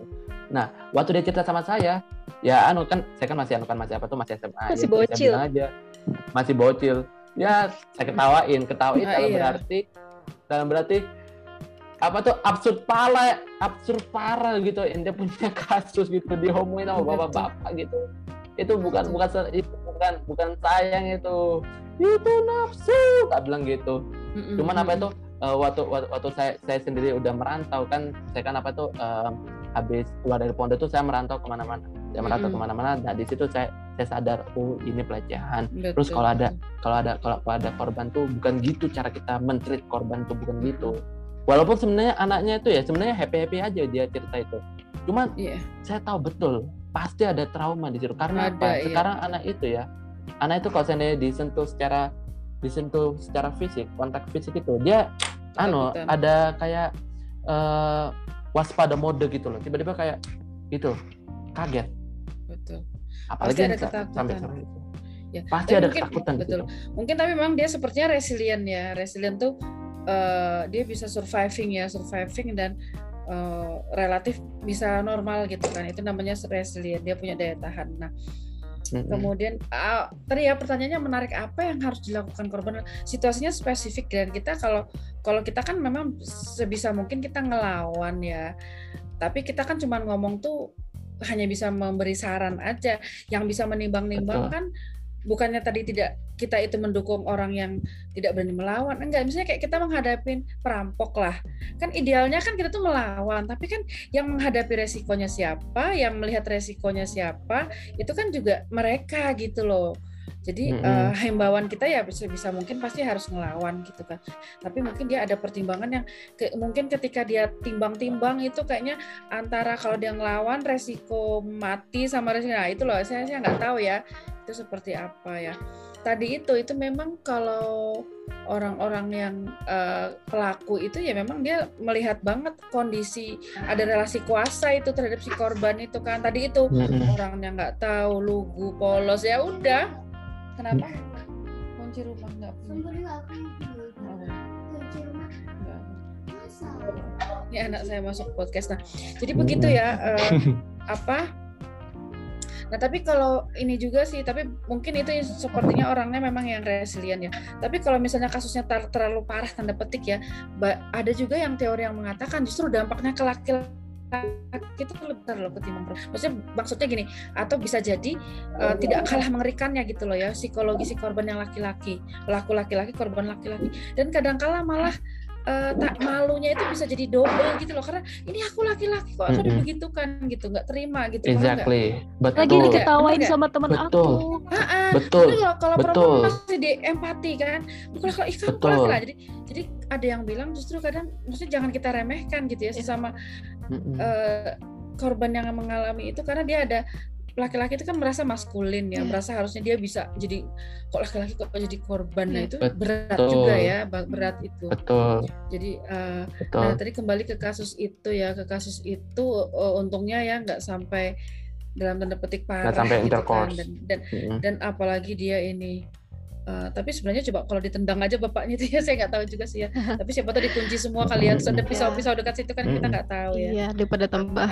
Nah, uh, uh, untuk pelajaran untuk kita kan berarti memang betul. tadi itu kalau kita memang nggak kenal sama orang kenapa kita harus percaya harus dibalik kan gitu. Iya betul. Dan misalnya kalau memang masih ada alternatif ya misalnya ada penginapan kah ya atau ketika kita memang kemalaman mungkin kita harusnya di tidak meneruskan perjalanan misalnya seperti itu ya karena bagi dunia sekarang ini kan mungkin uh, banyak stresor-stresor ya banyak tekanan-tekanan di sekitar kita yang orang itu akhirnya banyak yang frustasi segala macam sehingga perilaku perilaku penyimpangan ini udah berbagai macam ya sekarang ini ya bisa jadi karena memang mm -hmm. sudah terlalu banyaknya masalah atau karena orang juga lebih terbuka kan yeah. mungkin dulu ada peristiwa mm -hmm. begini tapi mungkin orang tidak ter terbuka yeah. sekarang tapi bisa juga memang karena orang sudah semakin banyak ya.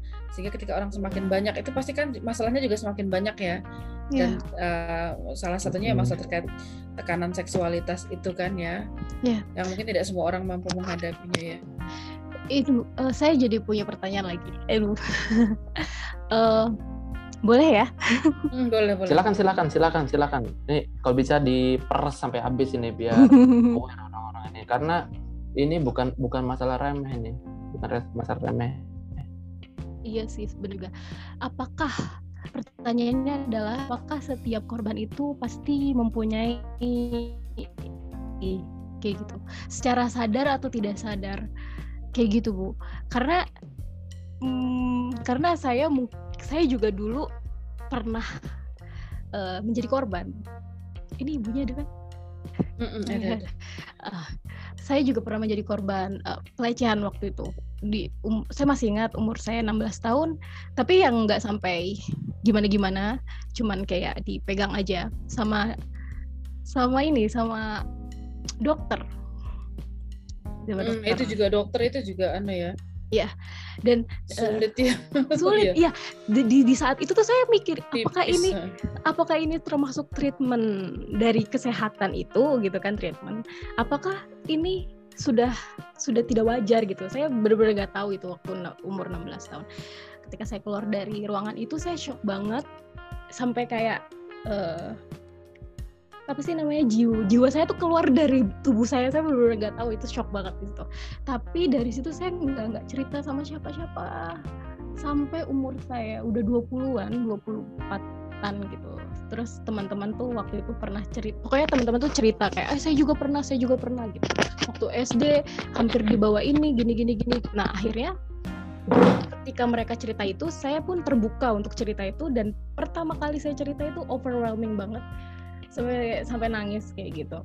Dan mm -hmm. saya tuh dan saya tuh nggak nggak nggak nggak menyangka bahwa itu tuh luka. Ternyata itu luka yang saya pendam.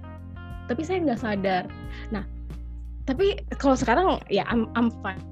Tapi yang yang jadi pertanyaan adalah apakah ada ada traumanya sendiri untuk saya secara saya secara saya tidak sadari? Gimana sih ngomongnya? Kayak gitu. Apakah yeah, secara nggak apa tuh kita ini sadar nggak kalau kita ini punya trauma sebenarnya hmm. oke okay, uh, eh, kalau apa ya pastinya menimbulkan psychological suffering ya atau pain itu pasti ada ya entah sedih entah marah kan tapi kalau hmm. trauma itu sih biasanya memang uh, kalau secara definisi kan trauma itu adalah uh, perasaan uh, ketakutan ya ketakutan uh, yang luar biasa yang uh, di mana korbannya itu sering ketika melihat objek yang mengingatkannya kepada kejadian itu dia akan uh, re-experiencing the trauma ya. Jadi kalau dia melihat sesuatu yang mengingatkan akan uh, ada trigger itu ya triggering lagi. Nah kemudian itu biasanya ada mimpi buruk ya. Atau itu sudah trauma berat sih biasanya. Nah kalau berdasarkan definisi itu uh, trauma itu kan memang di, diasosiasikan dengan sesuatu yang berat ya. Jadi misalnya kalau kalau misalnya lihat jalan dari jauh atau mengingatkan tuh langsung keringat dingin, langsung teriak-teriak ya. Nah, hmm. tetapi kalau yang ringan tadi ya mungkin bisa lah ya kita definisikan. Tadi itu misalnya nangis ingat kejadian waktu itu. Tapi waktu itu saya sebelumnya nggak nangis nangis tapi itu mungkin dalam bentuknya yang ringan gitu mbak. Tapi kalau trauma yang biasanya orang bilang trauma itu tadi gitu. Trauma itu kan tidak tidak ingin melakukan hal yang mengingatkan kepada kepada kejadian. Dan ketika melihat sesuatu yang sesuai dengan kejadian itu dia akan triggering itu. Dan itu dampaknya ngeri ya. Entah teriak-teriak entah pingsan misalnya ya. Entah gemetar gitu kan uh, segala macam. Nah dan betul-betul uh, ya uh, biasanya sih yang separah itu ya itu kan udah udah gangguan jiwa ya mbak. Tapi kalau mbak mbak Laras mungkin ya belum lah kalau menurut saya mungkin ya. Tapi mbak Laras sendiri dong yang yang bisa bisa menilai ya. Mungkin karena mbak Laras ini tadi itu mungkin masih ada ambigu jangan-jangan itu emang bagian pengobatan ya. Nah jadi mungkin masih ada masih ada ambigunya dan dan uh, ya mungkin masih ringan kali ya mbak ya. Tapi yeah. apakah semua orang mengalami? Ya saya rasa uh, se, se, se apa ya menurut teori sih saya rasa ya kalau kalau emang dia korban dia memang tidak menginginkan itu pasti adalah walaupun dalam bentuk yang ringan ya. Tadi mungkin tiba-tiba nangis gitu kan. Iya. Mm -mm. oh apa atau gini saya pernah sempat di posisi saya benci banget sama laki-laki sorry sorry mm. bener benci. Bener benci banget. Bukannya saya nggak punya apa hubungan baik sama laki-laki enggak kita berteman tapi kalau misalkan dia ingin lebih dari teman tuh saya langsung cut gitu. Enggak langsung cut. Ya kamu najis sana pergi jauh-jauh kayak gitu. Dan cut cutnya tuh bener-bener najis. bener-bener gak manusiawi gitu apakah itu termasuk termasuk apa ya uh, di pengaruh dal di bawah alam bawah sadar saya gitu kayak i apaan sih enggak enggak enggak, enggak. menurut saya yeah. tuh iya. mereka tuh bahaya bener-bener bahaya dan aku nggak mau deket-deket hmm. mereka kayak gitu. Oke, saya saya ulangi lagi. Saya terus sorry mbak, ini kan udah agak lama nih saya belajar trauma. Jadi kalau trauma itu tadi itu jadi ada ketakutan gitu kan. Kemudian mau menghindari objek yang objek yang mengingatkan kepada kejadian gitu kan. Kemudian uh, takut kepada hal-hal yang tidak rasional tadi ya mbak. Itu trauma. Kalau misalnya kita ketemu dengan apa kita takut ketemu dengan singa ya yang normal dong. Kalau kita nggak takut Betul. ya itu memang itu bukan paham nggak sih? Jadi normal. ya, jadi ada respon itu tarsan, yang itu. respon yang tidak rasional gitu loh Oke, okay, ya, okay, itu okay. trauma. Kita hmm. baru ngeliat jalanan, padahal kan nggak ada siapa-siapa di situ. Tapi karena itu mengingatkan kita, kita oh. sampai pingsan. Nah, okay. itu that's trauma gitu loh. Jadi maksud saya kalau hmm. tadi tapi mungkin tadi apa yang berdasarkan Mbak Laras uh, sampaikan sama laki-laki kalau -laki, nggak ada hubungannya takut ya mungkin ada ada gejala awal Mbak gejala awal ya tapi belum bisa kita sebut sebagai gangguan okay. karena kalau gangguan itu biasanya yang udah berat ya udah udah uh, sampai ya uh, sangat mengganggu lah ya dalam kehidupan sehari-hari. Hmm, Oke, okay. itu mungkin gejala. Jadi memang uh, ketakutan yang tidak rasional ya itu disebut trauma ya. Tapi kalau ketakutan kita sesu, ketakutan kita sesuai dengan derajat ancaman yang ada, misalnya kita takut dengan apa tuh misalnya melihat melihat harimau, eh aku trauma sama harimau ya, bukan trauma Enggak. harimau ngeri gitu kan ya. Dengan binatang bos ya nggak nggak perlu trauma ya, semua orang pasti akan seperti itu. Tapi trauma itu kepada sesuatu yang sebenarnya tidak ada ancamannya, tapi kita takut gitu, ketakutannya. Mm-hmm. Uh, paham ya? Oh. Itu itu trauma salah satu indikatornya itu. Oke. Okay. Oke okay, oke okay, oke. Okay. Hmm gitu ya. Baik baik baik baik. Ya, Alhamdulillah kalau kayak gitu. Konfirmasi, terkonfirmasi. Anyway, iya. anyway. Oke. Okay. Yes. Di Indonesia sudah jam 9.30. Sebaiknya kita sudahi saja podcast kali ini ya. mm -mm. Mm -mm. Ya, saya anu ya, apa tuh saya pribadi saya sangat berterima kasih sama ibu itu. Um, insya Allah ini podcast ini banyak yang dengerin bu, banyak yang dengerin. Terus banyak banyak yang akhirnya tuh muhasabah diri, merenung, akhirnya tuh mulai mereka uh, sebagai orang tua atau sebagai teman atau sebagai abang mencari anu mencari apa tuh mencari um, strategi-strategi atau langkah-langkah bagaimana cara menghindari seks, seks bagaimana cara melindungi keluarga kita atau bahkan diri kita sendiri dari pelecehan seksual. Hmm. Saya pribadi saya sangat berterima, berterima kasih. Iya bu, saya juga. Dan saya ya, ya dan saya yakin nanti orang dan dan saya yakin orang-orang yang mendengarkan ini mereka akan tercerahkan dan mereka insya Allah akan berterima kasih pada ibu. Banyak pahala pahala bu insya Allah. Mudah-mudahan ya amin, ya. sama-sama saya juga ya uh, saya juga senang gitu ya ketemu energi positif dari teman-teman ya dan bisa berbagi lah walaupun uh, yang saya bagi ini sebenarnya juga uh, banyaklah juga ya yang bisa kita akses gitu informasi yang saya berikan ini sebenarnya juga udah udah banyak juga sih di di mana di buku-buku hmm. ya sudah sangat terbuka informasinya. Terima kasih Mbak Laras ya sama Mas Hasan ya kapan-kapan kita ketemu hmm. lagi. Memang asik sih kalau kalau apa ya membicarakan hal yang sangat sangat dekat gitu dengan kita ya. Kalau saya sendiri kan karena ilmu saya sosial ya dan belajarnya yang gini-gini, ngajarnya yang gini-gini gitu. Jadi uh, uh, kalau saya sendiri memang merasakan asik da, karena memang real banget. Walaupun bukan berarti ilmu-ilmu yang lain itu nggak real ya. Maksudnya mm-hmm. itu sangat human interest ya. Jadi kalau yeah. Mas Hasan, Mbak Laras pengen ngobrol terus ya wajar emang saya dan saya juga orangnya suka ngobrol gitu kan suka, suka ngobrol. Ya, terima kasih sekali ya atas kesempatannya. Ya. Saya juga ngerasa terhormat, ngerasa senang gitu. Semoga juga emang betul-betul bisa bermanfaat ya. Okay? Amin, amin, ya, amin. makasih ya. Amin. Sukses untuk IP Iran ya dan ya. podcastnya ya. partikular ya. Oke, terima kasih. Semoga terima kasih. Uh, menjadi amal kebaikan ya untuk kita semua amin, ya. Amin, amin ya robbal alamin. Ini, amin, amin. ini saya live meeting atau uh, teman-teman yang end meeting ini? End meeting ya? Uh, di di di end aja kali ya, di end aja mm -hmm. gitu. Ntar kalau kalau ibunya live, kita berdua ngobrol.